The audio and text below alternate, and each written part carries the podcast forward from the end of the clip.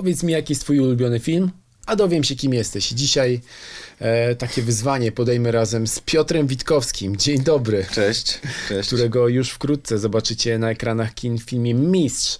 E, ta produkcja trafi do kin 27 sierpnia, a ty wcielasz się w postać Waltera. Kapo w niemieckim obozie. No i z tego, co przeczytałem, co usłyszałem, to były nieliche przygotowania do tej roli. Y, Do, generalnie do filmu, bo moja rola jest dosyć mała. To jest taki, y, powiedzmy, większy trzeci plan, e, ale jest to dosyć istotna postać, jakby w kołowrocie całego biegu zdarzeń, bo Walter był w ogóle historyczną e, postacią, który Tediego wypatrzył w obozie.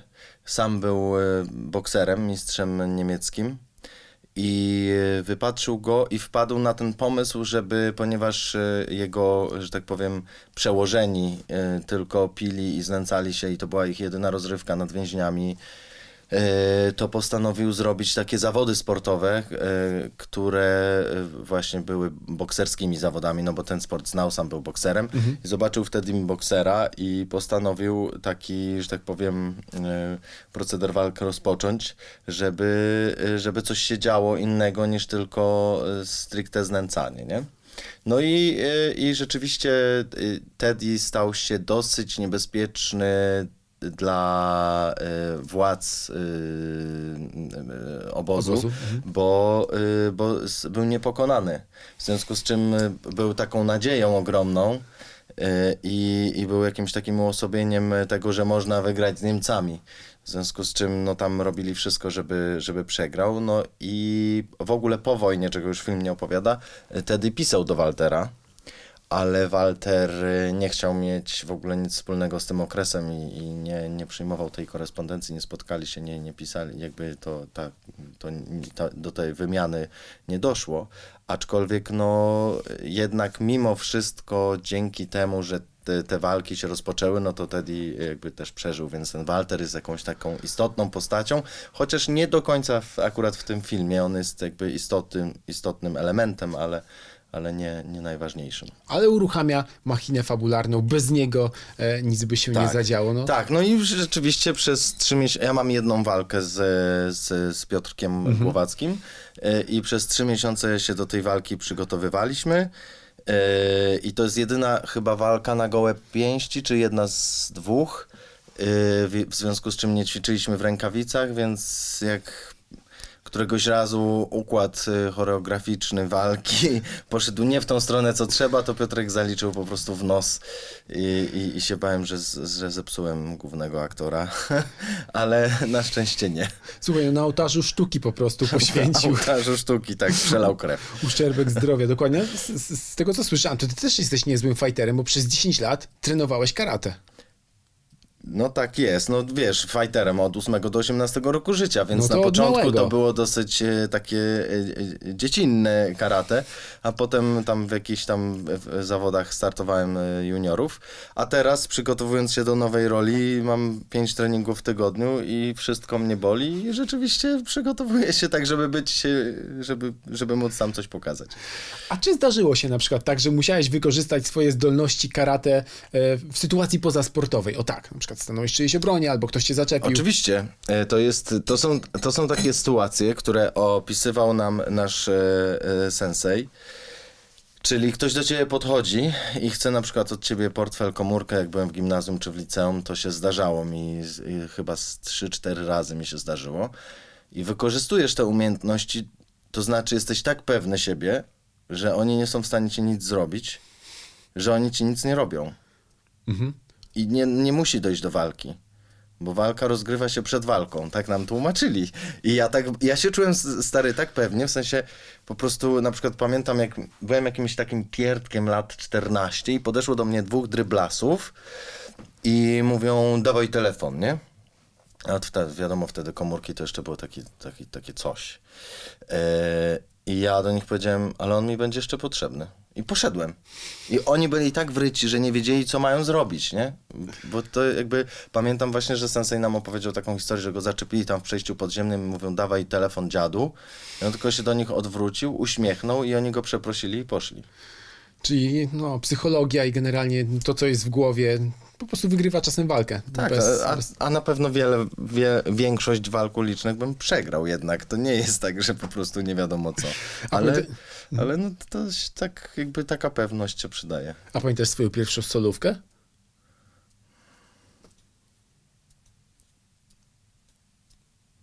To, to takie jakieś chyba szkolne przepychanki, wszystko takie korytarzowe raczej. Okej. No, jakoś nie pamiętam tak, żeby ktoś mi rozwalił nos albo ja komuś, raczej to wszystko takie na zasadzie próby sił. Rozumiem. No dobrze, ale w takim razie cofnijmy się jeszcze do przeszłości. E, Gdynia, to jest twoje miasto Gdańsk. Gdańsk. A, Też na G. D. No tak, ale przypuszczam, że na przykład pomylenie e, w, w Trójmieście, być może pomylenie Gdańska z Gdynią, jeżeli Tam ktoś jest są Gdynią, szczęśliwi to... ludzie. Niby tak, niby tak, jest walka Lechi z Arką i tak dalej, wiadomo, ale jednak y, tak bez przesady. A kiedy ostatnio spacerowałeś po plaży? No niedawno, w tym miesiącu. Czyli to nie jest tak, że przeprowadziłeś się już na stałe do Warszawy i... E, Przeprowadziłem się, ale jak mogę tam jeździć, jednak tam mam mieszkanie, mogę tam jeździć y, i, i chwilę odpocząć. Generalnie tam jeżdżę do teatru, taka jest prawda, nie? No bo raz na jakiś czas jeszcze tam coś zagram. Okej. E, I wtedy sobie po prostu chodzę, no i e, mam, że jako, że mamy spektakl na scenie, scenie kameralnej w Sopocie, no to do, do plaży jest e, 150 metrów, to e, wystarczy w przerwie pójść na plażę i popatrzeć na morze, wrócić, zagrać spektakl i wrócić do Warszawy. Albo na molo jeszcze na przykład. Albo na molo. Na molo za dużo turystów. A masz poczucie, że jak przyjeżdżasz do Trójmiasta, to od razu jakby oddychasz innym powietrzem? No tak, no, to na pewno, zdecydowanie. Tam się wysypiam przede wszystkim. Jestem w stanie przespać całą noc bez przerwy. W Warszawie nie, od, od skąd mieszkam tutaj na stałe, to nie udało mi się przespać całej nocy bez budzenia się. Ani jednej. A masz poczucie, że tempo też jest inne niż w Trójmieście? Jest dużo inne. No, na początku mi się wydawało, że to jest tylko takie, takie gadanie, nie? Aha. Ale nie, bo tutaj jakby ludzie trochę żyją dla pracy i są mm, jakby taki, jest taki zintrower... Nie, jak to się mówi, taki... y, Wszyscy są nastawieni taki, na siebie? Nie, nie, nie. Taki y, bardzo mocno, y, wiesz, wrośnięty w ludzi pracoholizm, Mhm. który jest tak zaakceptowany, że nie jest uznawany za pracoholizm. Mhm. To znaczy ludzie są pod telefonem 24 na dobę i jakby to jest ok, to jest normalne, nie? Że dostajesz maila jakiegoś tam produkcyjnego czy, czy, czy informacji o 22, 23 y, i już od 6, 7 rano zaczynają się znowu telefony. Czasem o pierwszej, drugiej w nocy też się zdarzy, że jeszcze jakaś informacja dojdzie, na którą czekasz, więc to jest, yy, więc to jest normalne. I jakby ludzie mówią o pracy i fascynują się tą pracą. To nie jest, to ja nie uważam tego, że to jest jakieś przekleństwo. To jest po prostu miejsce dla ludzi, którzy kochają swoją pracę. I, I ja na przykład też do takich ludzi należę i się cieszę, że mogę tu być i mogę pracować. Więc jakby mm, z jednej strony to może jest jakieś przekleństwo, jak wyjeżdżam, to nagle czuję, że o Jezu, odpoczywam, ale już tak po pięciu, siedmiu dniach już myślę, o kurde, już tracę życie, już nic nie robię, już nic nie tworzę, to już trzeba by może coś zrobić. Nie, więc, więc to jest chyba miejsce dla mnie mimo wszystko. No, mimo wszystko i tak zazdroszczę ci totalnie, ponieważ chciałbym mieć mieszkanie nad morzem i gdybym miał takowe, to bym po prostu codziennie spacerował. Słuchaj, wystarczy plażą. kredyt na 30 lat. No, już jeden mam, więc jeszcze wiesz. A, no to ale, jeszcze ale jeden. Co za różnica, stary, za 30 lat i tak nas nie będzie. może tak być. Czytałem ostatnio, że katastrofa klimatyczna to jest już kwestia właśnie. No, rozmawiałem najbliższych ostatnio o tym 20 z kolegą i, i, i ja mówię, że oprócz aktorstwa nic mnie nie trzyma w, w perspektywie długoterminowej w myśleniu. Oprócz tego, że na przykład chcę jeszcze to zrobić, jeszcze się rozwinąć tak, jeszcze może zagrać z tym albo tamtym, albo zrobić to, to nic mnie nie trzyma. Nic kompletnie mnie nie trzyma w myśleniu perspektywicznym. I on mówi, że w ogóle on też ma takie poczucie, że wszyscy żyją tak za 5-12. Że coś jest takiego, nie? Jest jakiś taki klimat, jest jakiś taki klimat po prostu doomsday, że zaraz ta katastrofa klimatyczna nas rozwali, albo te konflikty, albo na Bliskim Wschodzie, albo e, USA kontra Chiny, Rosja, że to się zaraz wszystko na nas wyleje i właściwie to cieszmy się chwilą, jak- jakby jest jakiś taki klimat i, i trochę mnie to przytłacza, bo fajnie pojechać na wieś, gdzie w ogóle tego nie ma. Bo to, No. to jest przytłaczające, nie? Jest taki klimat. Taki klimat trochę e, rodem z późnych lat 30. w Berlinie, nie? Tuż przed II wojną światową. Mm. no, no, no, no, no, no. Bohema jechała na całego, mając Tak. poczucie, że zbliża się wielka katastrofa Tak. dziejowa. No, jest coś takiego i to jest straszne, bo jakby no mamy ten, tu w Europie, gdzie żyjemy, w tej części Europy jakiś taki względny spokój, oprócz Ukrainy, której udajemy, że nie ma tam wojny i Białorusi, no powiedzmy, że no, w każdym razie udajemy, że nie ma wojny, jest względnie spokojnie, ale ile to potrwa, to nie wiadomo, no bo wszędzie na świecie są wojny i udajemy, że ich nie ma, nie? No jak długo można udawać? No u siebie też mamy taką trochę cichą wojnę domową. Biorąc pod uwagę, jak spolaryzowane jest obecnie społeczeństwo i jak łatwo jakiś taki punkt No, zapalny jest- trafić, żeby się rzucić do ogólny, gardeł. ogólny trend światowy, nie? To jest wszędzie trochę teraz tak. No właśnie, ale powiedziałeś o tych planach y, długoterminowych, że jednak coś cię trzyma w aktorstwie. A zdradziłbyś na przykład co? E, Znaczy, czym nie, to nie jest tak, że, że są jakieś konkretne plany. Znaczy, są jakieś tam propozycje i, i, i plany, na przykład międzynarodowe czy coś tam, ale no to nie będę o tym mówił, bo to wiesz. Wiadomo, nie, no, zapresz, nie chcesz zapraszać. Absolutnie. Ale y, no, są takie marzenia, żeby na przykład spotkać się, wiesz, z, z aktorami, których się ceni, na przykład z Anną Taylor-Joy, strasznie bym się chciał spotkać, nie? I to jest takie moje marzenie. I ja, ja na przykład nie uważam, że to jest niemożliwe marzenie do spełnienia, tylko trzeba na nie zapracować. Trzeba tam troszkę y, tym kajakiem płynąć po, ponad siły i może to się uda. Może trzeba, y, chciałbym coś zrobić we Francji, chciałbym coś zrobić w Szwecji. To nie jest tak, że obrażam się na Polskę, bo uwielbiam nasz kraj i lubię nasze produkcje. Jak wchodzę na Netflixa, to uważam, że są jednymi z lepszych na przykład. Więc, y, więc jakby bardzo sobie cenię nasz rynek filmowy, który się rozwija w jakimś wspaniałym tempie. E, ale, no, ale chciałoby się też spróbować po prostu innych przypraw, nie? I, i myślę, że to jest bardzo możliwe, bo, bo Europa się zrobiła takim tyglem e, filmowym wspólnym. Czyli rozumiem, że jak spotykasz Marcina Dorocińskiego, to nie trochę okej. Ale no, dowód Marcin Dorociński w serialu Gambit Królowej, że No jak spotkanie z wspaniale Anią zagrał. Boże święty. Wspaniale, no. To, to jest, to taką klasę pokazał tym, bo każdy by chciał coś tam zagrać, nie? Mhm. A on po prostu tak wspaniale potrafił zdjąć i tak, tak niewiele, za, tak niewiele jakby nic nie naddając, tak wiele zagrać jakby, nie? Tak po prostu być w tym, bo każdy by chciał coś pokazać, bo to taka ni- niby niewdzięczna rola, która się tylko przemazuje, a jednak jednak wn- wnosił w sobie to, to napięcie i, i, i taką, taką moc, nie? To jest wspaniale, tak mi się podobało w tym serialu, strasznie mi się podobało. Tak samo jak kot w tym wrog, wróg, Wróg publiczny, publiczny. nie? No to, no, no to już to nie jestem jakimś takim super fanem tego filmu, aczkolwiek podobał mi się on bardzo i w ogóle tam do trzech czwartych tego filmu mi się bardzo podobał ten film. Potem jakby już zrozumiałem o co chodzi, więc nie, nie zaskoczył mnie ten twist, więc dlatego mówię, że nie jestem, aczkolwiek uważam, że to i tak jest dobry film. E, Ale to jak on zagrał, jak właśnie minimalistycznie zagrał z tą dziewczyną, y, która wspaniale grała, y, ale ten, ten duet, ona tak jakby dużo, szeroko, kolorowo, a on tak wsobnie y, mało i jednocześnie absolutnie widzisz tego architekta i tą postać tego takiego profesorka, który taki jest już przy, przy, przypruszony kurzem, nie? To, jest, no, to jest jakaś ogromna, ogromna klasa aktorska, do której y, mi daleko, ale mam nadzieję, że, że kiedyś to się może udać. No, to, co pokazują przykłady, że się da, więc czemu nie? No, ja trzymam za to Na bardzo pewno mocno. bardziej mnie to obchodzi niż Hollywood, bo uważam, że to są ciekawsze rzeczy tutaj do zrobienia. W takim razie bardzo mocno trzymam e, za to wszystko kciuki, ale z tego co słyszę, to jesteś po prostu kinomanem, który śledzi to, co się dzieje e, i na dużym, i na małym ekranie. Bo czasem spotykam przedstawicieli polskiego środowiska filmowego i mówią, że mm, a, nie mieli czasu niczego obejrzeć, bo pracowali nad rolą. Może kiedyś, jak będą mieli chwilę wolnego, to nadrobią e, kubkę w stylu. A ty chcesz być na bieżąco. Czasem jest ciężko. Teraz wiesz, no jest ciężko, no ale pamiętam Nadia Lebik jest taka reżyserka castingu, ona Znakomita reżyserka tak, castingu. Tak, tak. Pozdrawiamy.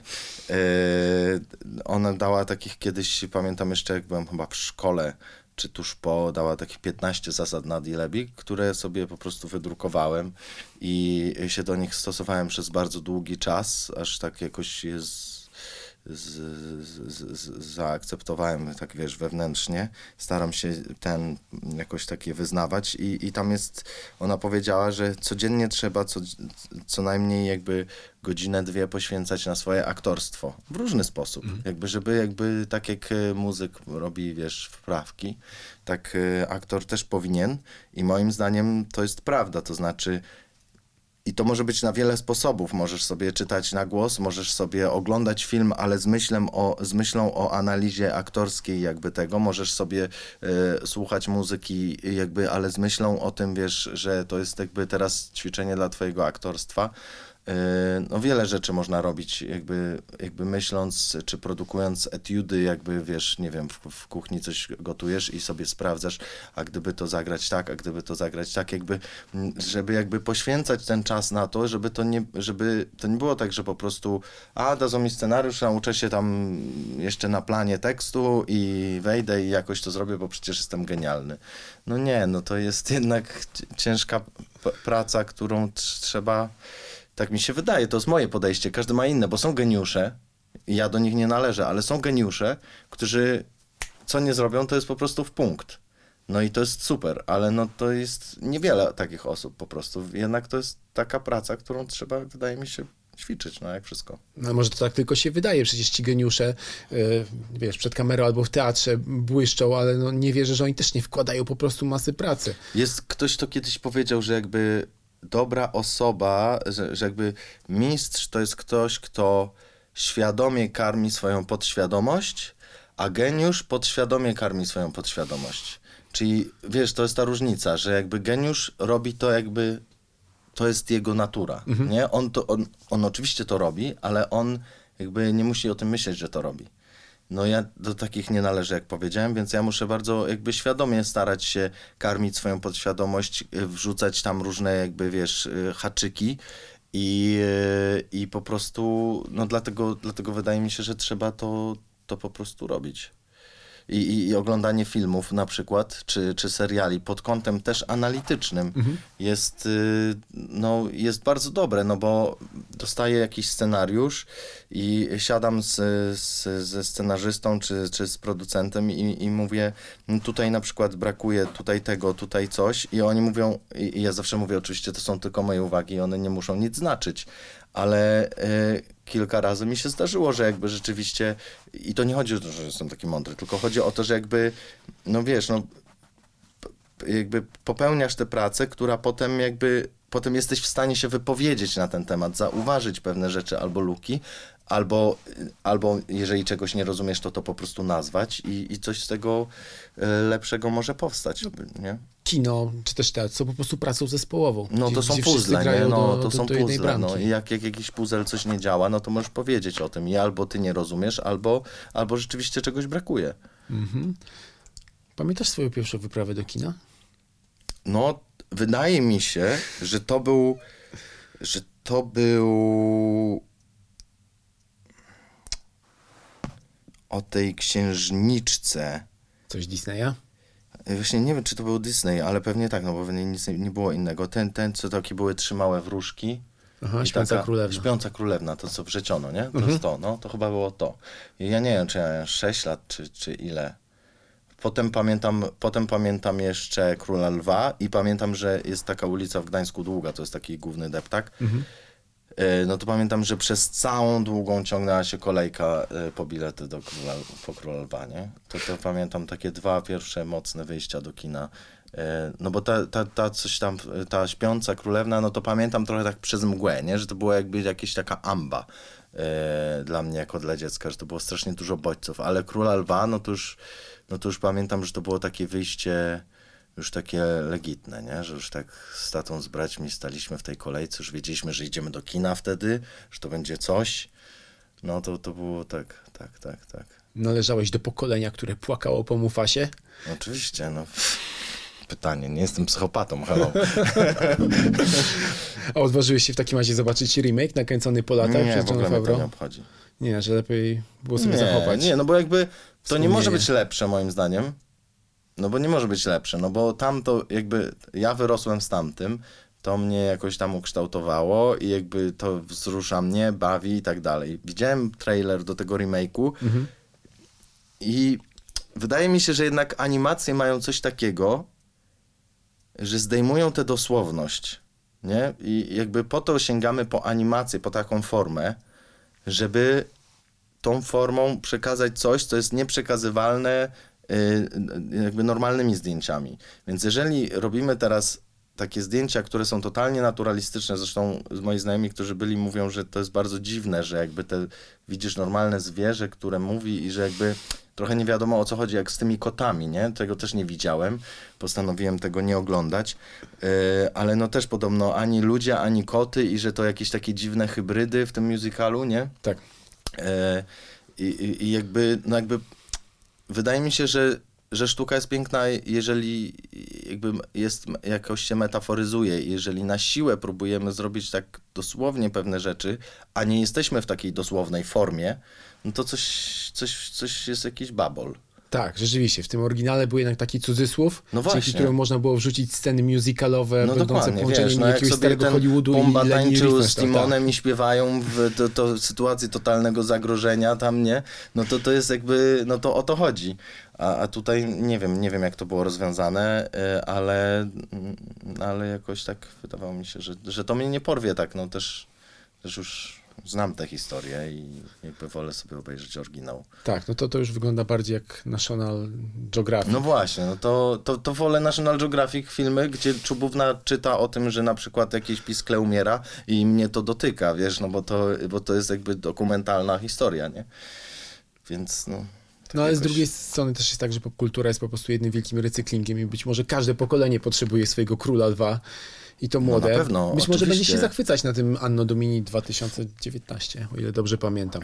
No być może, być może, jeżeli się pierwszy raz wtedy stykasz z tym, to tak, dlatego jakby wiesz, jakby ktoś mnie zaprosił, żebym e, dubbingował, to na pewno bym to zrobił i dziękowałbym e, opatrzności, że mogłem to robić, bo to jest jakiś ważny, e, jakiś ważny film, no ale, no ale jakby, no nie, dla mnie już nie chcę mi się tego oglądać, bo jest więcej rzeczy do nadrobienia, nie? No to...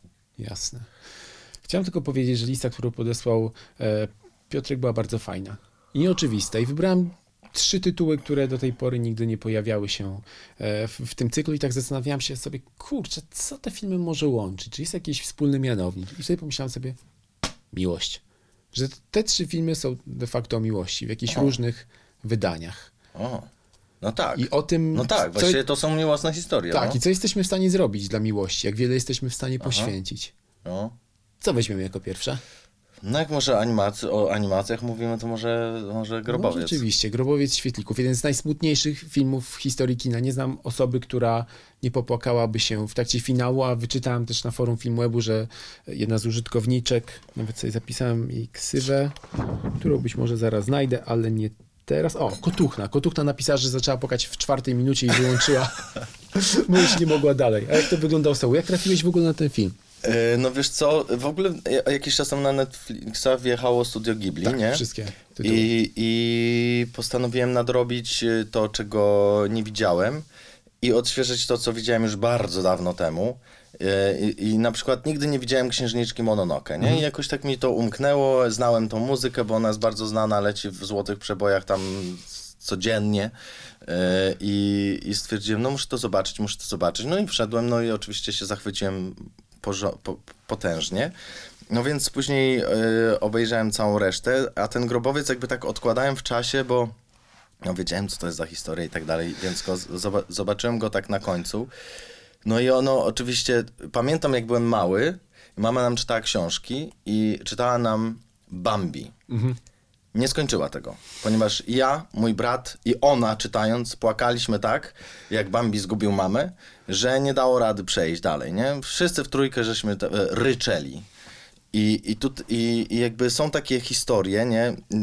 Dziadek na przykład nam też nagrywał bajki na kasety Serce Amicisa, jakieś takie strasznie smutne rzeczy kiedyś były. I ja też trochę byłem wychowany na takich smutnych bajkach, nie? Jakichś takich, kurde... Hans Christian Andersen. No, no to już, no tak, no tak, no przecież to te, teraz takie bajki, nie, no teraz w ogóle nie ma takich bajek, nie? Teraz jakby no, trochę nie istnieje śmierć w bajkach, w sensie jakoś tak to jest wszystko zatachlowane, nie? I, i, i, I może to jest dobrze. Ja nie wiem, nie jestem psychologiem, ale, ale jakby tutaj ta bajka jakby właściwie to bajka to jest złe słowo, to jest animacja, która jakby opowiada o koszmarze wojny, ale przez to, że to jest animacja, to cały czas masz właśnie tak jak użyłeś tego słowa cudzysłów, który jakby pokazuje nam, że jednak jest piękno jeszcze, nie? Dostępne, że jednak jest szansa na to, że nawet, nawet w trakcie wojny jesteś w stanie jakby e, znaleźć coś dobrego w ludziach, nie? Że, że, że ci ludzie mimo koszmaru wojny dążą do, do tego, żeby dać coś dzieciom, żeby dać coś sobie nawzajem. I, i, no i to jest takie szalenie wzruszające, że w ten sposób, w sposób te, animacją można opowiedzieć o, o takim, taką historię. No bo to jest trochę taka też dziewczynka z zapałkami, nie? Mhm. Że po prostu do końca stara się, żeby wszystko było dobrze. Do końca tam widzi tą babcię w tym, w tym, e, w tej, w tej zapałeczce, nie? I jakby, i tutaj też te ci bohaterowie główni cały czas myślą, że im się uda, nie? Do końca i, i po prostu, ale, ale wojna nikogo nie, nie oszczędzi, nie?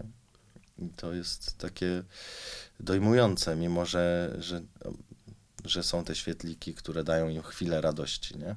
Ciebie łatwo jest wzruszyć w kinie? Mm. Czyli w której minucie poryczałeś się na grobowcu? Yy, no, myślę, że. No, że tam, no, tam gdzieś pewnie na koniec, nie? Jednak, ale, ale ten, ale no. No, te świetliki to jest taka metafora jednak mocna dla mnie, która jakoś tam działa na mnie. A a propos jeszcze animacji, kurczę, japońskiej, chciałem cię zapytać, czy należałeś jakby do, do, tej grupy, która ogląda Dragon Balla i, albo? No znaczy, Pokemony nie, ale Pokemon Dragon nie? Balla tak. Dragon Balla tak, bo to było też takie, wiesz, to, to było takie trochę sci-fi, które w sensie było, wiesz, te inne światy i to nie, jakby no było takie łatwiejsze w produkcji, bo wystarczyło to narysować i to mnie fascynowało, że byli ci kosmici, że oni się bili, wiesz, i jakby no bo spoko, no to mi się to jakoś tak mnie przyciągało, nie? Szczególnie, że kłóciłem się z moim bratem, pamiętam, mówiłem mu całe życie, że to jest taki gówniany serial, że jak on może to oglądać, że to jest żenujące, bo on się tak mega jarał, więc ja mówiłem, że to jest mega żenujące i oglądałem z nim i cały czas mówiłem, no zobacz, no przecież to jest beznadziejne, a, a cały czas na to się gapiłem i tak samo mi się to podobało, nie? Więc mieliśmy taki, taką wojnę na ten temat, to było fajne. A Ghibli? Jak zaczęła się przygoda z kolei? Bo mówiłeś, że jeszcze przed Netflixem już znałeś część e, tytułów. Znałem, wiesz co, ale ja znałem... Yy Znałem e, ten, e, to z, z, z, jak to się nazywa, co oni idą tam i ci rodzice zaczynają żreć. ruchomy zamek, y, nie, to Spirited Away? Spirited Away w Krainie no, Bogów, tak, tak, tak, zamieniają się no, no to, to, no to to znałem, nie? I, I chyba Totoro, ale Totoro to tak jakby akurat nie jest moja ulubiona bajka ze studia Ghibli, mimo że jest ich znakiem rozpoznawczym.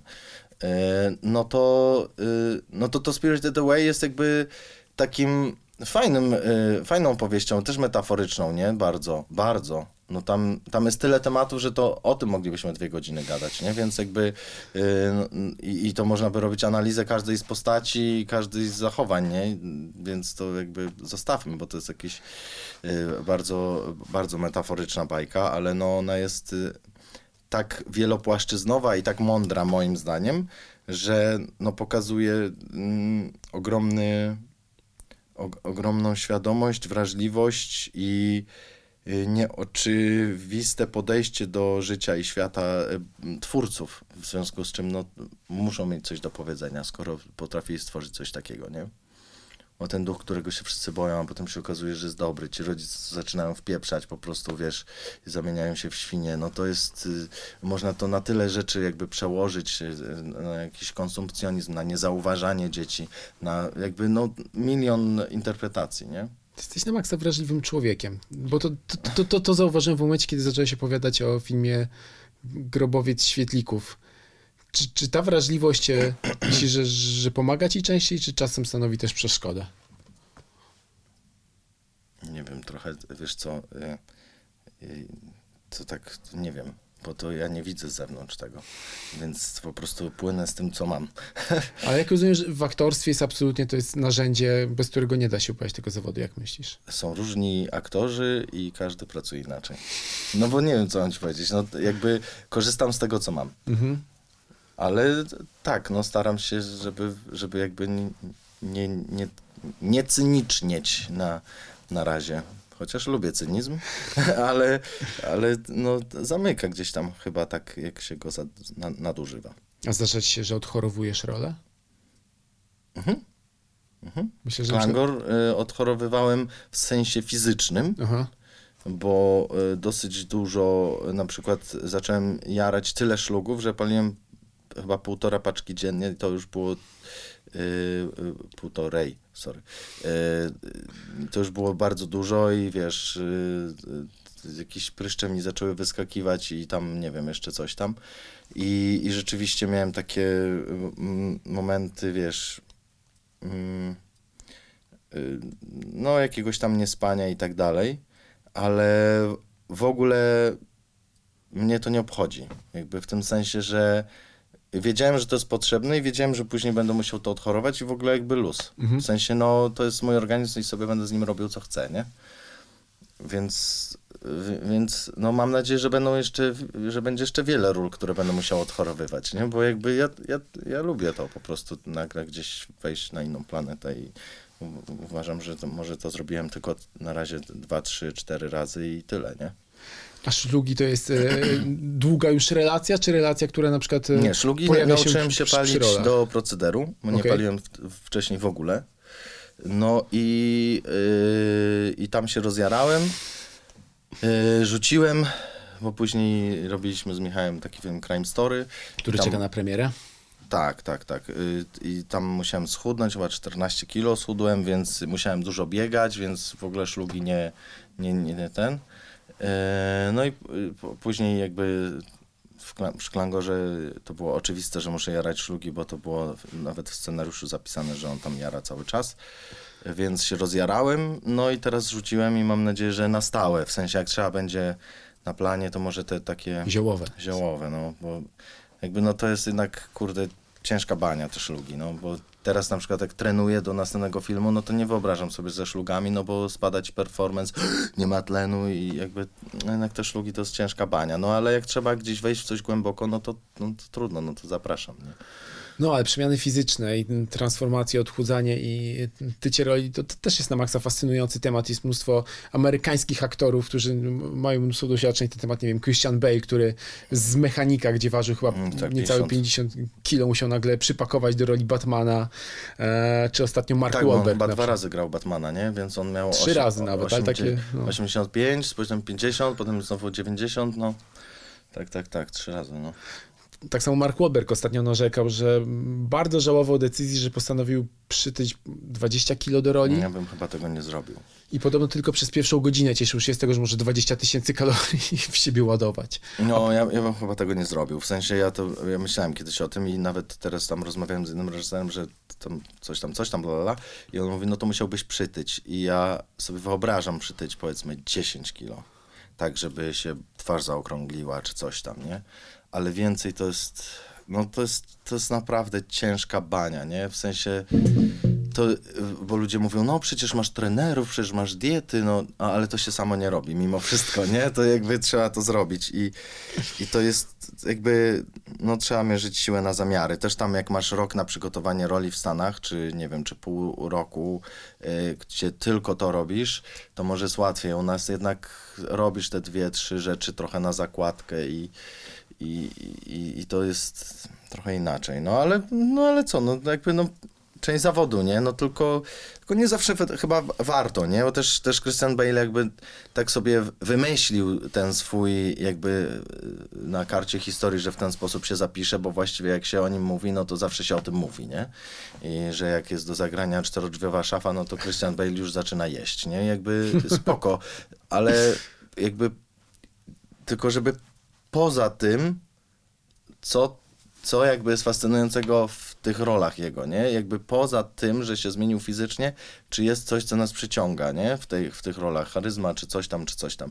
No i, i, i uważam, że niejednokrotnie tak, y, a, a samo, sama zmiana fizyczna jakby to naprawdę jest tylko pewnego rodzaju kostium do tego, żeby osiągnąć jakby charakter postaci, nie? I, i, to, i to może nie, nie zawsze wa warto taką w, w stosować woltyżerkę, żeby pokazać, że jestem aktorem i muszę przytyć 20 kilo albo zrzucić, bo jakby no jak to jest potrzebne, tak jak Piotrek do mistrza Mhm. zrzucił tam chyba pi- 15 kilo czy, czy coś takiego i rzeczywiście no wyglądał bardzo, bardzo Szczupło. Był chudy wręcz po no, prostu, bardzo, wychudzony. no bardzo, bardzo Auschwitzowo, yy, no to no to to rozumiem, nie? No bo to jest potrzebne, no bo inaczej się nie da Mhm. tego zagrać, no bo inaczej by było jakieś udawanie. E, ale jeżeli na przykład, y, y, wiesz, reżyser sobie wymyśla, że ty będziesz teraz super chudy, a potem ani w kostiumie tego się nie podkreśla, ani nigdzie nie ma takiego tematu, ani jakby to nie jest super mega istotne dla twojej postaci, to y, tylko on tak sobie wymyślił, no to moim zdaniem to jest y, trochę bicie piany, nie?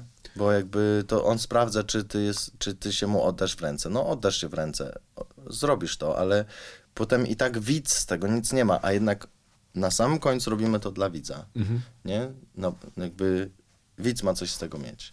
Więc jeżeli widz nie ma z tych twoich ciężkich wypocin nic, to znaczy, że to było po nic. No, to tak może powiedzieć na przykład 50 Cent, który przygotowywał się do roli e, chorego na raka sportowca i podobno zjadał dziennie, nie wiem, jabłko i puszkę tuńczyka i cały czas biegał na bieżni. E, a sam film potem nie miał nawet dystrybucji kinowej, ponieważ okazał się tak słaby. I to jest, myślę, dojmujące, kiedy tyle wkładasz energii, nagle się okazuje, że film, przy którym pracowałeś, nie był tego wart. No, ale to jest chyba to już jest coś innego, no bo zawodu, to nie? im po prostu nie wyszedł film, nie? E, Ale, no ale, no tak, no, ale, jak, ale jednak jakby ja mówię o tym, że Mhm. wiesz, że na coś się umawiamy, ty teraz przytyjesz 20 kilo i ty tyjesz te 20 kilo i potem dwa lata nie możesz tego zrzucić, Mhm. a de facto jakby nie ma to znaczenia, czy twoja postać jest grubsza 20 kilo, Tak. czy nie, dla samej esencji tej postaci w filmie. Tak. No to, no to wtedy to jest bez sensu. Zdecydowanie tak. Ale to dobrze. E, e, Teraz gładko przejdziemy, a propos tych rozważań e, nad przygotowaniami do roli do kolejnego filmu, który wymieniłeś. Mhm. Do filmu Pieskie Popołudnie z Sidneya Lameta. Kurde. Co to jest za film? To jest arcydzieło. Ja w ogóle nie wiem, No. czemu to jest, to jest tak mało znany film. No chyba, no może dlatego, że Wiesz, jest lat 75 rok, nie? No to to jest... Ale to jest jednak jeden z klasyków kina amerykańskiego lat 70. No tak, tak, tak, ale jakby jak gadasz z ludźmi, którzy nie są tak totalnie kinomanami, Aha. to nie znają tego No filmu. to dziwne. No dziwne, dziwne właśnie, bo to jest tutaj arcydzieło moim zdaniem. No arcydzieło scenariuszowe to jest w ogóle arcydzieło, ale no wiesz, no Sydney Lamet no, y, wy- wyreżyserował Serpico, 12 gniewnych ludzi, jakby no to jest jakiś, jakiś mistrz, a, a nie jest jego nazwisko takie znane jak, nie wiem, wiesz, Scorsese, nie? Czy coś takiego, no. Może dlatego, że z, z, zawsze na tle te- tego pokolenia amerykańskich reżyserów, którzy na przykład gdzieś... Bo Lamet w ogóle zaczął karierę wcześniej, nie od Scorsese'ego, to jeszcze w latach 50 No przecież tak, no, nakręcił 12 gniewnych ludzi, no, to, to, jest, a to jest klasyk, a jednak jak się mówi 12 gniewnych ludzi, to nikt nie mówi Lamet, nie? Tak, on się jakoś, nie wiem, dlaczego zawsze kojarzy po prostu z, z takim solidnym amerykańskim rzemiosłem, który jakby nigdy się nie wywyższał, że jest artystą być może, nie? Który wi- wiedział, że dowozi No, ale jak- film na najwyższym no poziomie. Właśnie, ale dowodzisz ten film na najwyższym poziomie i jednak on przetrwa próbę czasu, czy jednak to jest arcydzieło? Jest arcydzieło, zdecydowanie tak, ale są być może to tacy reżyserzy, Mhm. którzy no, nie zapisują się w świadomości widzów jako artysta totalny, nie? Tak Mhm. jak Scorsese z rozwianym głosem, e, włosem, e, z skokami kokainowymi w trakcie produkcji kolejnych Mhm. filmów, ze spalaniem się razem z Robertem De Niro na planie Wściekłego Byka, gdzie na przykład De Niro musiał przydać kilkadziesiąt kilogramów No i to miało sens i to było wspaniałe. Ale też tego nie wspomina najlepiej, bo to miał problem z oddychaniem i trzeba było co chwilę przerywać zdjęcia. Ale wracamy do Pieskiego Popołudnia, bo tam jest mnóstwo fantastycznych anegdot a propos e, tego filmu. A to dawaj, bo ja nie znam. No dobra, no to na przykład pierwsza jest taka, że Al Pacino pierwotnie miał zagrać główną rolę, potem odmówił, ponieważ był po Ojcu Chrzestnym 2 i stwierdził, że nie będzie w stanie jako aktor metody wcielić się w postać e, w Saliego No to troszkę inna po, postać. Tak, że, że będzie na granicy jakiejś takiej histerii i ciągłego wybuchu. Dlatego Sidney Lamet zaproponował rolę Dustinowi Hoffmanowi. Jak tylko Al Pacino się o tym dowiedział, że jego największy przeciwnik ma zagrać, Ja, jak ja to dobrze rozumiem. Tak, zdarzały się takie historie. Nie, nie zdarzały się, ale jakbym y, usłyszał, że na przykład ktoś tam, ktoś tam, kto jest bardzo dobry ma to zagrać, a mogłem, mogłem to grać ja, to bym sobie pluł w brodę strasznie. No, więc nagle Al Pacino odzyskał energię, stwierdził, że musi w tym wystąpić i przygotowując się do tej roli, pracując nad nią, tutaj sobie wypisałem, spał podobno po 2-3 godziny dziennie, jadł sporadycznie, e, czasami brał zimne prysznice, no i to wszystko, żeby oddać właśnie ten ciągłe jakieś takie napięcie w e, postaci głównego bohatera. Więc gdybym ja cię pewnie teraz zapytał o to, która twoja rola do tej pory wymagała takiego szaleństwa, to pewnie byś powiedział, że to byłoby Hada? Zgadza się? Czy może jeszcze Nie, ktoś inny by się raczej, znalazł? raczej chyba, Czyli jednak Klangor. no chyba tak, no, bo, bo jakby Hada to trochę inny klimat, bo tam, tam, tam był taki bardziej rozchwianie y, moim zdaniem, przy całym szacunku i tak dalej, jakby wydaje mi się, że tam było dużo bardzo rozchwiania takiego kokainowego, nie? A nawet jeżeli to nie jest do końca zaznaczone czy coś, to wydaje mi się, że to bardzo duży powód był ten. I gdzieś tam w głowie tam to umiejscawiałem. A w Klangorze no to jest po prostu yy, no, jakaś taka trochę bipolarna postać, taka suicydalna, która po prostu kompletnie nie, nie radzi sobie z emocjami. Kompletnie on nie wie. Yy, on w ogóle nie ma wglądu w to, co się w nim dzieje. Nie? Bo Hada miał jednak, opisywał to. Pisał, co się w nim dzieje. Nie rozumiał, dlaczego się tak dzieje, ale rozumiał, co się w nim dzieje. A, a, a Krzysiek y, Ryszka, mm, nie, on nie wie w ogóle, co się w nim dzieje. Kompletnie, nie? W sensie on nie ma, nie ma pojęcia, co on za chwilę zrobi, bo on nie ma kontaktu ze sobą. I to chyba bardziej tak. Aczkolwiek tutaj jest jeszcze inna amba, bo, bo Krzysiek był dosyć wsobny, a e, ten e, bohater Pa- Pacino jest na maksa na zewnątrz, nie? Jest taki, po prostu produkuje tą energię cały czas. I, i, I to jest trochę jednak coś innego. No chciałbym takie coś zagrać, taki, jakby taką energią do przodu. No, to jest, to trzeba bardzo, to, jest, to są odważne wybory, bo to jest, to jest dużo, duże granie, duże granie, nie? Bardzo duże granie, ale to jest zajebiste. Ale to jest też ciekawe, kurczę, a propos tej kokainy. Jak zagrać rozchwianie kokainowe? Jak się ty do, jak przygotowywałeś się do tego? No. Obserwowałeś, szedłeś do warszawskich klubów i obserwowałeś e, gości, jak, jak, jak, jak się zachowują, żeby wypaść wiarygodnie? No dużo obserwacji, tak. I też, y, też z drugiej strony taki research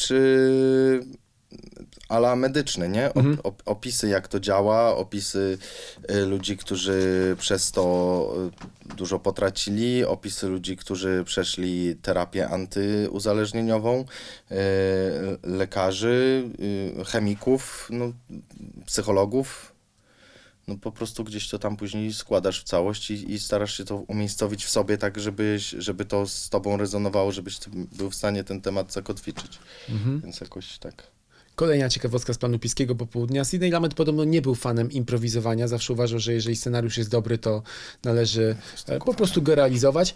Ale w przypadku Piskiego popołudnia uznał, że e, postąpi inaczej, że to jest taka historia, gdzie jednak aktorzy muszą dużo improwizować, muszą właśnie działać na zewnątrz, tak jak bohaterowie. Co chwila coś się wydarza i oni muszą na to reagować. Więc jak jest w twoim przypadku? Ty lubisz improwizację? To jest dobre pytanie. Generalnie, y, y, nie wiem jak każdy aktor, ale y, generalnie improwizacja jest dosyć straszna. W związku z czym podniecająca. E, no bo nigdy nie wiesz co, nigdy nie wiesz czy dobrze, a nuż zrobisz coś głupiego i to wezmą, nie? Bo powiedzą, że to było świetne, a dla ciebie to było beznadziejne. Więc jest to straszne. Ale to chyba Gajos powiedział, że on, żeby improwizować trzeba być mega przygotowanym. I wydaje mi się, że trochę tak jest. To znaczy, jeżeli dokładnie, dokładnie wiesz, jakie są, jaka jest twoja postać i jakie są relacje łączące twoją postać z tymi postaciami, z którymi teraz improwizujesz, no to można improwizować. A jeżeli nie wiesz i tak trochę pływasz, to trochę improwizujesz jako ty, czyli aktor, który, nie wiem, szuka jakiejś puenty, albo żeby było śmiesznie, albo żeby coś się wydarzyło, albo sięgasz po jakieś takie prostsze rozwiązania, no bo nie jesteś zanurzony w tej, w tej osobie tak totalnie, albo w tej relacji, no to wtedy zazwyczaj jest szansa, że wyjdą jakieś bebły, nie?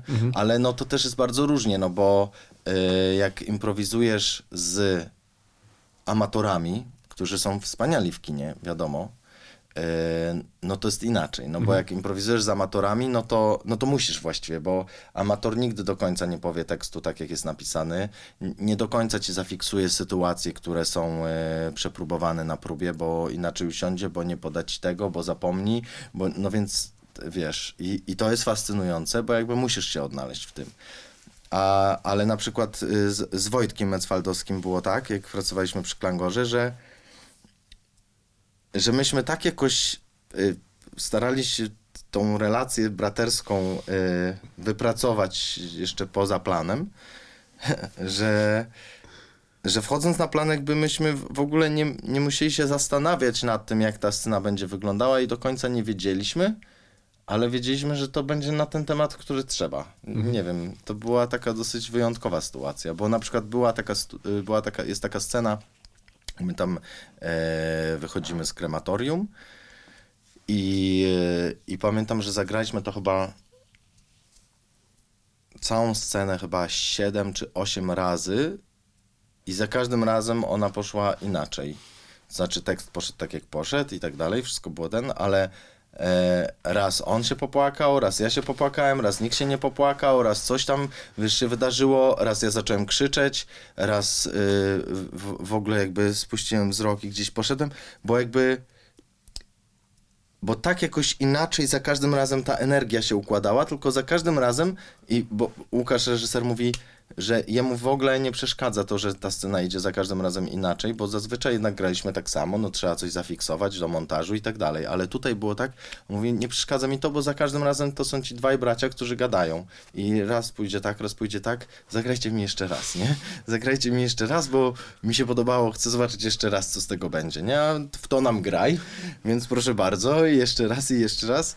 I, I to było, y, to było ciekawe. No i to jest jakby ala improwizacja, ale nie do końca, bo nie dodajemy jakby swoich tekstów, tylko po prostu odczytujemy tę scenę na inny sposób, nie? Więc to może jest jakiś rodzaj improwizacji, ale chyba, chyba tak nie, nie aż takiej. Więc y, w procederze było dużo improwizacji, bardzo, bo tam był jeden dubel, czasem y, w sensie ujęcie i dubel, czyli jakby dwa ujęcia i koniec. Niektóre w ogóle są na, jeden, na jedno ujęcie zrobione y, sceny. Tam zdarzały się takie, że było po 8 dubli, jak były bardziej technologicznie skomplikowane, ale rzeczywiście było bardzo mało czasu i było dużo amatorów, więc było bardzo dużo improwizacji, nie? Bardzo dużo. Jakby był trzon tekstowy, Mhm. Ale często on nawet, y, nawet ten sam trzon nie do końca się y, y, ob, objawiał w scenie, nie? Bo właśnie ktoś coś zapomniał, zmienił, nie dopowiedział, albo czegoś nie podał, w związku z czym nie można było na ten temat powiedzieć. Jakby tam było dużo improwizacji ze względu właśnie na to, że no nie wszyscy byli aktorami, nie? I, i to miało swoją, i to ma swoją jakość jakby, nie? Inną zupełnie. Jeszcze jedna ciekawostka a propos Piskiego Poł- Południa. Scenarzystą tego filmu jest Frank Pearson, który podpisał e, umowę na scenariusz, odebrał zaliczkę, zaczął pracę nad scenariuszem i stwierdził, że go nie napisze, No ponieważ co ty? nie, no, podobno nie mógł w ogóle się spotkać z e, pierwowzorem postaci głównego bohatera w Tak, więzieniu, tak, bo to ponieważ jest prawdziwa historia. tak, ponieważ on akurat się wtedy kłócił z wytwórnią Warner Bros. o pieniądze, czy sprzeda im prawa do swojego wizerunku. E, nie był w stanie też dotrzeć do tej postaci. I już naprawdę był gotów do tego, żeby do Warnera pójść i powiedzieć dziękuję. Ja jednak nie podołałem, przepraszam bardzo, ale okazało się, że wydał całą zaliczkę. w związku z czym No tak. w związku z czym musiał usiąść i napisać. I napisał. I tutaj symbolicznie. E, pracę nad scenariuszem zakończył w Boże Narodzenie i Wielki Happy End dostał Oscara za najlepszy e, scenariusz oryginalny. Adaptowany akurat dostał lot nad No, ale to jest taki scenariusz, nie? No co to jest za scenariusz? Bo to jest, to jest historia, która, w której wszystko idzie nie tak. W której y, koleś, y, nie wiem czy widzieliście ten film, ale koleś napada na bank, nagle tam nie ma pieniędzy, y, nagle ich otacza policja, mimo że wcale miała ich nie otoczyć, więc się barykadują w, w banku. Ci pracownicy banku zaczynają z nimi sympatyzować, bo widzą, że to są jakieś osiołki totalne, którym trzeba właściwie pomóc. No po prostu to jest tak genialne, tak genialnie zagrane, tak genialnie przeprowadzone, tak doskonała historia. Po prostu tak, i to jest właśnie kom, niby trochę komedia, Mhm. no bo w zasadzie, w zasadzie historia jest szalenie smutna, ale jest, jest tak śmiesznie, jakby to jest tyle śmiesznych sytuacji, że, że to jest, że to się układa po prostu no absolutnie życiowo, nie? Że po prostu nic nie idzie tak jak trzeba, czyli to nie są filmy gangsterskie Guya Ritchiego, gdzie po prostu plan był ułożony, od wtedy już wiedzieliśmy, tutaj zrobiliśmy w Bambuko, tu pod ladą pojechało coś, my Plan tu B, wyszliśmy. C, D. Tak, dokładnie, my wiedzieliśmy, że oni nas otoczą, więc my ich otoczyliśmy, a oni wiedzieli, że, nas, że my ich otoczymy, więc tak naprawdę jeszcze mieliśmy helikopter, tylko tutaj wszystko idzie źle, nie? To jest doskonałe, ja uwielbiam takie rzeczy. No, ale wracając jeszcze jakby do tej historii z Pilsem, czy ty w swoim życiu na przykład zawodowym miałeś takie sytuacje, że myślałeś, że nie podołasz, że nie, naprawdę nie dam rady, podziękuję, przepraszam, jestem zawstydzony, ale jednocześnie sytuacja, nie wiem, stawiała cię no, w takim momencie, że musiałeś to zrobić. I wychodziło. Jednak chociaż nie wierzyłeś na początku, że, że, że nie ma szans, ale jednak przyparty do muru, dawałeś jazdę, wykrzesałeś z siebie jakieś połacie niesamowitej energii i wychodziło.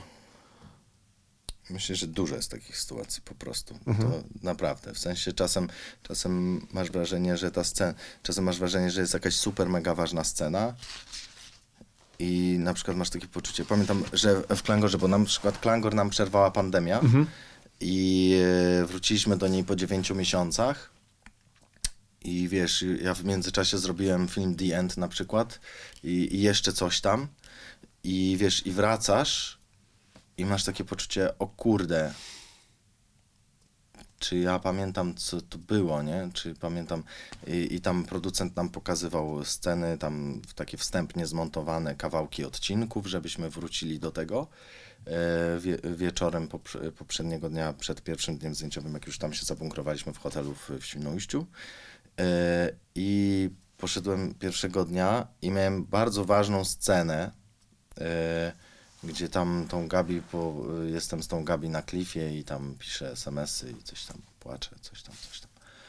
I, I to była jakaś szósta rano czy siódma po przerwie dziewięciomiesięcznej i myślisz sobie tak, ja myślałem tak, ja pierdzielę i nie jestem, w, nie jestem w stanie zagrać tej sceny, bo nie mam w sobie siły w ogóle na tą, y, na te, na tą rozbebranie tego Krzyśka, nie mam jakby w ogóle miejsca w sobie na to, bo jestem jakby za świeży na to wszystko. Y, Nie pamiętam do końca jakby tej postaci, w sensie tak mi się wydawało, nie? I tak dalej, i tak dalej, i tak dalej. No więc oczywiście postanowiłem właśnie to uczucie beznadziei i nie y, poczucia nieprzydatności i, i, i, i, i, takiej absolutnej y, taki, takiego poczucia, że nie dam rady przekuć na scenę. No bo, no bo co miałem zrobić? No i reżyser powiedział, że jest bardzo zadowolony i że dokładnie, że świetnie, że wspaniale i tak dalej, nie? No ale jakby to już, to już każdy sobie oceni sam, czy to, czy to wyszło, czy nie, ale jakby y, no pamiętam, że, że, że są takie sytuacje, nie? No w procederze było dużo takich sytuacji, bo, bo to był strasznie trudny plan zdjęciowy pod kątem takim czasowym. Naprawdę było bardzo dużo scen do zrealizowania w bardzo krótkim czasie. I, I dużo jest takich sytuacji. Myślę, że każdy aktor ma dużo takich sytuacji, że, że, że się boi, że, że nie da rady, nie? Ale no od tego jesteśmy i, i, i zawsze tam sobie myślisz, no płacą ci za to, żebyś właśnie to zrobił, więc musisz to zrobić. Więc nie możesz się poddać, no bo, no bo to, to nie jest zawód do poddawania się, nie? To jest zawód do tego, żeby walczyć. Kurde, to już mogła być piękna puenta naszej rozmowy, ale jeszcze nie. E, a, a na ciebie lepiej działają bardziej motywująco pochwały czy krytyka? Nie wiem. Okej. Nie, nie wiem, nie wiem, bo jak wiesz, wy, też wychodziły te sprawy z moberami, coś tam, coś tam, Mhm. to ja wiem, że na przykład od wielu ludzi, którzy są uznawani za moberów, dostałem tak dużo, mimo że to nie były łatwe spotkania, że nie wiem. Nie umiem ci odpowiedzieć na to pytanie. Czyli rozumiem, że jedno i drugie potrafi być motywujące. Generalnie nie lubię, jak ktoś na mnie krzyczy. Okej. Ale z drugiej strony, jak y, ktoś się drze i o coś mu chodzi, jakby jesteśmy na chwilę, jakby muszę być ponad swoim ego i nie obrazić się i po prostu zrobić to, o co prosi i potem pierdolnąć czymś i wyjść, no to najpierw to zrobię, a potem się będę zastanawiał. Jakby, no to jest ja nie, ja nie chcę teraz wyjść na obronę mobbingu czy coś takiego, na obrońcę mobbingu, bo nie jestem absolutnie nim i uważam, że jednak w takim poczuciu wzajemnego szacunku absolutnie więcej jesteśmy w stanie zrobić. Absolutnie, to, to ten. Ale jak czasem się wydarzają jakieś graniczne sytuacje, które nas przy, przypierają do, do muru i ty już nie masz tego oddechu, bo już jesteś 5 minut pod wodą i jakby a dalej musisz płynąć, no to popłyniesz jakby, nie? I, i coś się wydarza takiego, czego byś nie zrobił, gdybyś yy, siedział wygodnie. Więc to są trudne pytania, naprawdę, bo to każda sytuacja jest inna, nie? I, i, i to też zależy, czy to jest coś, yy, czy, czy to jest na przykład nieustanna praca w ten sposób, no to by było nie do wytrzymania. Czy to są sytuacje, które się wydarzają, które później e, wieczorem jakby rozładowujemy, nie? Że sorry, sorry, coś tam, coś tam, to wtedy jest ok. Ale jeżeli ktoś jest takim oberem, że po prostu wiesz, e, ci niszczy, no to, to ty to zrobisz, odchorujesz, ale, e, ale nie chcesz tego więcej, nie? I tak właśnie miała odtwórczyni jednej z głównych ról w ostatnim filmie, o którym będziemy rozmawiać, Christina Ricci. Naprawdę ona tak miała? Tak, w- na planie Co ty filmu? Oko w oko życie, taki oko w oko z życiem, taki Czyli jest polski Buffalo tytuł. 66. Buffalo 66. Nie wiem po co ten polski tytuł w ogóle. Przecież mógłby się, się nazywać Buffalo 66 Bo i byłby... po, polscy tłumacze mają i dystrybutorzy są bardzo kreatywni niekiedy. w Nie no, spoko, nie, ale jakby coś się nazywa Buffalo 66, no to jest międzynarodny, no tak jak Avatar by nagle miał się nazywać, wiesz, nie wiem, alternatywna wersja nas. Albo nie wiem, no to jakby po co? No Avatar, no to Avatar, no. No a tutaj wymyślili sobie Oko w oko z życiem, film uznany bodajże przez magazyn Empire za jeden ze 100 najlepszych filmów niezależnych No w co ty, historii nie wiedziałem. e, kina. I to nie jest film, który jest ogólnie dostępny. Wydaje mi się, że jak porównamy sobie na przykład Pieskie Popołudnie i Buffalo 66, to jednak znacznie więcej osób będzie kojarzyło film z Pacino niż e, dzieło Vincenta Gallo. Więc jak ty je wygrzebałeś w ogóle? Bo to jest taki film, który ma swój grono kultowe, które ten film uwielbia, ale nie jest powszechnie znany. Wiesz co, to jest e, widowni. ciekawie, e, jak się przygotowywałem e, do jazdy na deskorolce, to mój Lenny, z którym się przygotowywałem, powiedział, że o, jemu często mówią, że on jest podobny do Vincenta Gallo. Ja mówię, do kogo? On mówi, no do Vincenta Gallo. Ja mówię, a, coś kojarzę. Wszedłem w niego e, i patrzę, a, Vincent Gallo. On mówi, no, to jest taki film, e, on zrobił taki film, ja mówię, nie znam tego filmu, więc przez to, że mój znajomy był podobny do niego, postanowiłem obejrzeć ten film. Yy, No i to jest jakieś absolutne arcydzieło, absolutne arcydzieło. Od, zaczynając od tego, że tam jest najlepsza scena wyjścia z więzienia, jaka była w kinie powstała. Chyba, tak mi się wydaje. Jakby w takim skrócie opowiedzieć, jakby tak esencjonalnie opowiedzieć o tym na przykład w, w, Shawsh- e, skazanych na Shawshank masz, że koleś wychodzi, nie jest w stanie już później wrócić, więc się wiesza, nie? I tak dalej. I, i, i jest smutna historia, bo nie jest w stanie się odnaleźć w tym e, świecie z powrotem. E, A tutaj masz to samo w esencji w ciągu jakiejś minuty, nie? On wychodzi z więzienia i puka z powrotem, że mu się chce siku i że on bardzo prosi, czy on może wrócić zrobić siku. No to jest, no to jest, dla mnie to jest jakby taka esencja tej, ca, tego całego lęku, który jest przed tym nowym światem, przed tym, że wiesz, no to po prostu on po prostu puka, czy mogą go wpuścić, on tylko jeszcze by zrobił i, i wtedy dopiero wyjdzie. No genialne, genialne dla mnie, to jest genialne. A potem zresztą, i to jest podobne do Dog Day Afternoon, że jakby, y, że tutaj masz tak, że on wsiada w to auto i wszystko idzie źle. Próbuje porwać dziewczynę, która generalnie wcale nie musiałaby się dać porwać, ale ponieważ ona trochę się nim fascynuje, no to Zgadza ona się. się. zgadza, że dobra, to mnie porwi, nie? Jadą do tych rodziców jego, żeby ten, wszystko tam idzie nie tak. Yy, on, ona wchodzi w, jakby w jego obronę i zaczyna tworzyć jakąś alternatywną rzeczywistość, żeby przed, tym, przed, tych, przed tymi rodzicami pokazać jego w dobrym świetle, bo de facto dochodzi do jakiejś absolutnej fascynacji nim, taką dwójką totalnych przegrywów. No, ktoś, kto wpadł na ten pomysł, zresztą on sam to jakoś współpisał, nie? Tak, był współscenarzystą. I sam reżyserował. Ja nie wiem, jak można tak dobrze siebie samego, samego wyreżyserować. To jest, to jest jakiś szok. Yy, no, no to, to są takie niezwykłe rzeczy, nie? W sensie to są takie rozwiązania bardzo artystyczne i zdjęcia, jakie tam są, te, te kadry, to są takie yy, no takie bardzo fotograficzne, artystyczne kadry tam przy tym stole rodzinnym, gdzieś tam. To jest no, super, no wszystko się składa jakby w opowieść, wszystko ma sens. No to teraz sprzedam ci making of, który nie będzie, będzie trochę mm, ponury. Ponieważ jak wspominałem, Christina Ricci nie wspomina najlepiej współpracy z Vincentem Gallo, który podobno non-stop krytykował ją na planie, zwłaszcza wagę. Podobno non-stop e, czepiał się jej wagi. Uważał, że jest za gruba? Podobno tak, że uważał, że nie potrafi grać, że nie ma własnych pomysłów. Angelika Houston także nienawidziła współpracy z Vincentem Gallo. Podobnie było z operatorami tego filmu. Jeden został zwolniony, potem zatrudniono drugiego, ale koniec końców współpracy z nim Vincent Gallo skwitował, że ten operator potrafi tylko włączyć i wyłączyć kamerę. Nie ma żadnych pomysłów, O wow, nie wiedziałem, że nie on ma w sobie takie nic artystycznego. Wow. E, O kurde. więc film wyszedł. Vincent Gallo potem nakręcił, nie wiem czy widziałeś taki film e, Brown Bunny. Parę lat później, który miał premierę na festiwalu filmowym w Cannes, który skończył się gigantycznym skandalem, ponieważ jest tam e, niesymulowana scena seksu oralnego, który na Vincencie Gallo wykonuje jego ówczesna dziewczyna Chloe Sevigny. I tak oto z naprawdę dobrze rokującego artysty, obdarzonego talentem, no Kurde. sam Vincent Gallo zamienił się e, w tak- takiego pariasa w, Hollywoodu, w Hollywoodzie. Gościa, z którym wiadomo, że nie chce się współpracować, bo jest mega ciężki, mega nieprzyjemny. Nie, no to jakieś ogromne ego, to, to nie, to, to nie wiedziałem. Myślałem właśnie, że to jest koleś, który absolutnie kocha, no bo jakby z tego filmu, jak tak sobie myślisz, co twórca chciał przekazać, Mhm. no to sobie myślisz, koleś, który absolutnie kocha ludzi, yy, kocha wyrzutków, kocha ludzi innych, kocha ludzi, yy, wiesz, takich odrzuconych właśnie, niezrozumianych.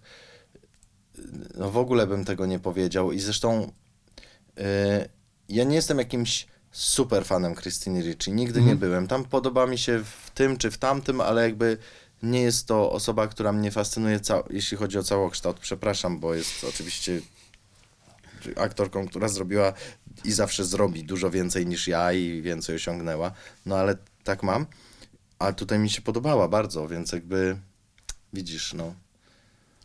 Czasem, czasem może ten, te, te trudne warunki pracy też jakby nas zmuszają do czegoś, nie? Tylko, tylko jest oczywiście zawsze, to, już czasy się zmieniły i to już scenę wraty i, i to dobrze, nie? Ale tak jak tak, nie wiem, tam yy, yy, Bjork, nie? Która mówiła, że nigdy więcej nie zrobi tego, bo, bo, bo ją wprowadzał jakieś tam e, odmęty z których on jej nie wyprowadzał z kolei, więc, więc no to są przykre rzeczy, no bo nawet gdyby on pracował z Richie w ten sposób, jako reżyser i współpartner, bardzo trudna taka dwojaka funkcja, wydaje mi się, e, gdyby z nią pracował tak, że potem by to wszystko jej wyjaśnił, oczyścił sytuację i tak dalej, to myślę, że ona mogłaby być nawet mu wdzięczna za to, że o, dałeś mi hard time, ale było, ale było warto, nie? A jeżeli jakby zostawił ją z takim poczuciem, że jest gruba, brzydka i nic nie umie, no to, no to fatalnie, szczególnie, że w tym filmie jest piękna i świetnie gra, no więc jakby nie, nie rozumiem tego i, i, i- przykre to jest. Widzisz, no czasem lepiej nie wiedzieć takich rzeczy, no bo teraz ten film będzie mi się już mniej podobał ze względu na to, nie? No aczkolwiek uważam, że jest genialny, absolutnie. No te sceny, jak oni jadą do rodziców, e, kiedy on ją tam porywa i gadają ze sobą, no to te gadki są jakieś absolutnie nieprawdopodobne, w sensie nie wiem, kto, jak, jak na, nawet wpaść na to, żeby coś takiego napisać. No doskonałe, tak samo jak te sceny z rodzicami są jakieś, one, one są fascynujące, bo one nie są rodzajowe, ale też nie są przefajnowane w artystyczną stronę dziwności, nie? Tak. Są gdzieś tak po środku i to jest jakiś taki bardzo ciekawy środek, jeśli, jeśli chodzi o, o, o znalezienie takiej formy. Nie, nie, nie, niebywałe to są rzeczy dla mnie, to są takie no wybitne. No, płynie z tego taki wniosek, że warto oddzielać artystę od jego dzieła. No, moim zdaniem tak, ale jestem, jestem osobą, która, e, która jest jedną z niewielu, które tak uważają, bo jakby ja na przykład, a nie chcę wchodzić. No jest to z pewnością temat bardzo zapalny teraz. Tak, tak, dlatego Czy- nie czy będę teraz czło- poruszał tak. tego, tego tematu. Czy, czy warto iść na wykład Polańskiego, czy nie warto, nie będę o tym mówił teraz. Dobrze. No, na koniec chciałem cię jeszcze zapytać, nie kusicie, żeby kiedyś zająć się reżyserią? Może kiedyś, jak będę mądrzejszy. Bo e, to trzeba. Albo trzeba mieć w sobie dużo buty, a ja tego nie mam, Aha. albo trzeba mieć tyle do powiedzenia, żeby móc stworzyć własną planetę. I no to trzeba jeszcze pozbierać, nie? I też, też technologii trzeba się nauczyć. Yy, bo może kiedyś byłbym w stanie stworzyć własną planetę, ale jeszcze technologicznie jestem cienki, więc jeszcze się tego uczę. Podpatruję, patrzę, pytam, dopytuję, zapisuję, ale, ale to jeszcze chwilę, no. Jeszcze chwilę, jeszcze chwilę, no. Yy, o ile w ogóle. No bo na przykład Cooper potrafił to zrobić. Potrafił siebie wyreżyserować i Gagę wyreżyserować tak, że jest świetna, że on jest dobry, że film jest ok, a jednocześnie jakby nikt nie ma do nikogo pretensji. Ona jest mu tam jakoś strasznie wdzięczna cały czas. y, Tam jakieś plany na jego e, cześć pieje tam za każdym razem, jak miała okazję. Więc, y, więc da się zrobić tak, żeby reżyserować, grać i jeszcze współpartnerkę tak y, poprowadzić, żeby była zadowolona i dobrze zagrała. Czyli są takie metody, czyli być może nie warto mobować i myślę, że generalnie nie warto mobować. Mówi, mówię tylko o tym, że czasem, jak się to wydarzy, to się coś wydarza, co mogłoby się nie wydarzyć bez tego. Ale nie warto. Pokora, talent, inteligencja, wrażliwość. Piotr Witkowski jednym słowem. O kurde. To idę do domu. No kto oglądał ten podcast, e, myślę, że ma dokładnie e, takie samo wrażenie jak ja w tej chwili. Bardzo dziękuję. Dzięki wielkie. Nie wiem, czy powiedziałem coś mądrego na temat tych filmów. Zawsze mam takie poczucie, że coś tak powiedziałem i ten, ale no. Czyli jeszcze- jeszcze- Zobaczcie te filmy, bo to warto zobaczyć te filmy i, i, i piszcie tam w komentarzach e, na Filmwebie, co myślicie o tych filmach, bo ja na przykład jak oglądam e, forum Filmwebu, a zawsze oglądam jak szukam filmu, naprawdę, e, to często oprócz oczywiście krytyków oglądam też komentarze, więc piszcie te komentarze, bo warto. I oglądajcie oczywiście Mistrza od 27 sierpnia w polskich kinach. Tak jest. Dzięki.